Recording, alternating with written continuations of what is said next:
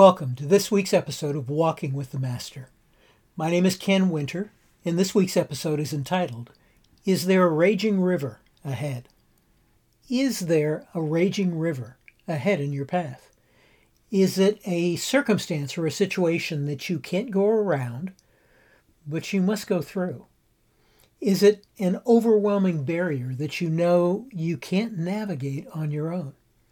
And in some ways, is it made even worse by the knowledge that it is the very path that God is leading you to take. It was spring, just like it is now. And like the years before, the winter snow in the mountains of Lebanon at the head of the Jordan River was melting, and the rushing water was causing its banks to overflow.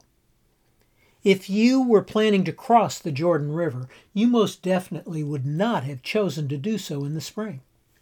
The waters of the river were at their most treacherous point. The Israelites had spent the prior 40 years as a nomadic people living in the wilderness. They were far more accustomed to blowing sands than they were to flowing waters. I would venture very few of them even knew how to swim they had become fairly proficient at moving over 1 million people from place to place on dry land. But they were not river dwellers. They had no experience in crossing a river. The adult generations who had walked across the Red Sea were now dead. And those who were now on the journey did not know the tried and true tips of river crossings, such as Always err on the side of caution. Do not attempt to cross deep rivers with fast currents. Do not cross deep rivers that are more than thigh deep. The chance of losing your balance is too great. Wear a personal flotation device. Wear hiking boots. Never cross barefoot or in sandals.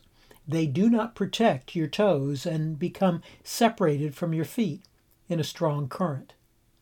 Wear shorts for river crossings. Long clothing can create a drag. Face upstream and shuffle sideways. By the way, thank you to liveabout.com for those safety tips about crossing rivers. Yes, the Israelites didn't know the do's and don'ts, and if they had, they would have been even more convinced that now was the wrong time. All they knew was that God had said that today he was leading them to cross the Jordan to enter into his promised land. They knew it wasn't some other day, it was that day. And on that day, they responded as a people of faith, putting complete trust in their God. The Jerichoites were fully aware the Israelites were camped on the other side of the Jordan. They knew the Israelite spies had recently entered their walled city. But the Jerichoites did not bother to assemble their fighting men on the western bank of the Jordan River to defend against them. They were certain the Israelites would never attempt a crossing during the spring, and yet God had said that was exactly what He was leading them to do. We often make the mistake of seeing what we perceive to be bad timing impenetrable barriers, and overwhelming obstacles as reasonable excuses for not doing what God has told us to do. But the reality is that bad timing from a human perspective and impossible obstacles are exactly what God uses to magnify his power. Consider Joshua and the twelve priests.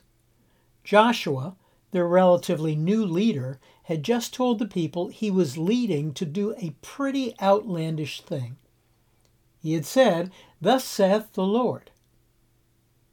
The twelve priests, in obedience to the Lord's command, hoisted the most sacred possession of the people of Israel and stepped from the bank into the edge of the flowing waters of that raging river.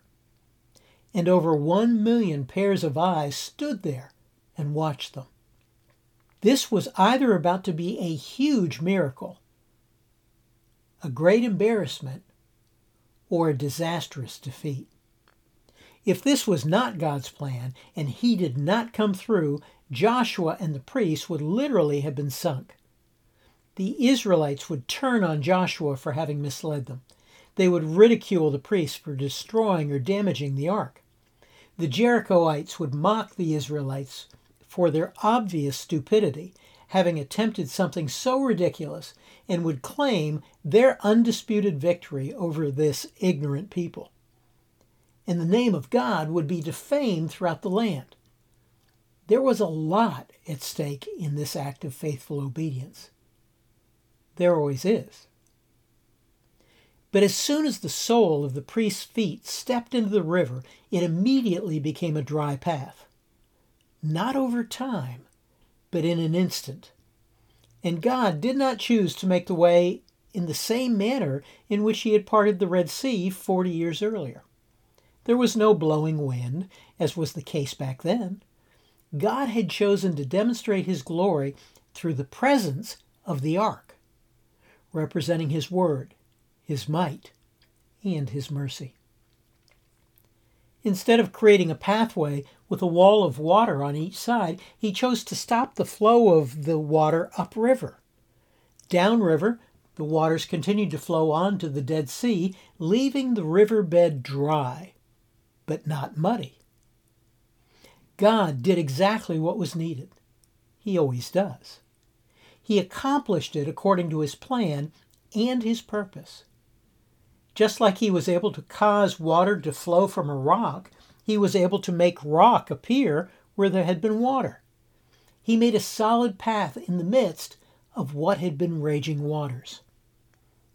It is worthy to note that the ark not only entered into the river first, the priests then moved it to the center of the river and stayed in that spot until all one million plus people had passed onto the west bank.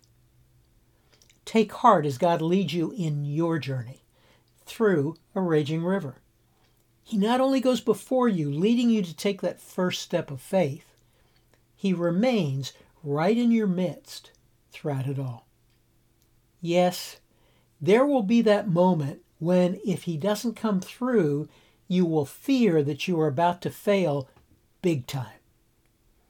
But at that very moment, when He does come through, he will plant your feet on a solid path and stay right there in your midst as you enter into his promise. Walk with the courage and the confidence of those priests. Your God is faithful, and his path is solid, even through a raging river. You can read the biblical account of the Israelites' crossing of the Jordan River in the book of Joshua, chapter 3, in the Bible. Also, portions of this episode have been taken from chapter 8 of my book, Possessing the Promise. Information about how you can obtain a copy of the book is available on my website, kenwinter.org.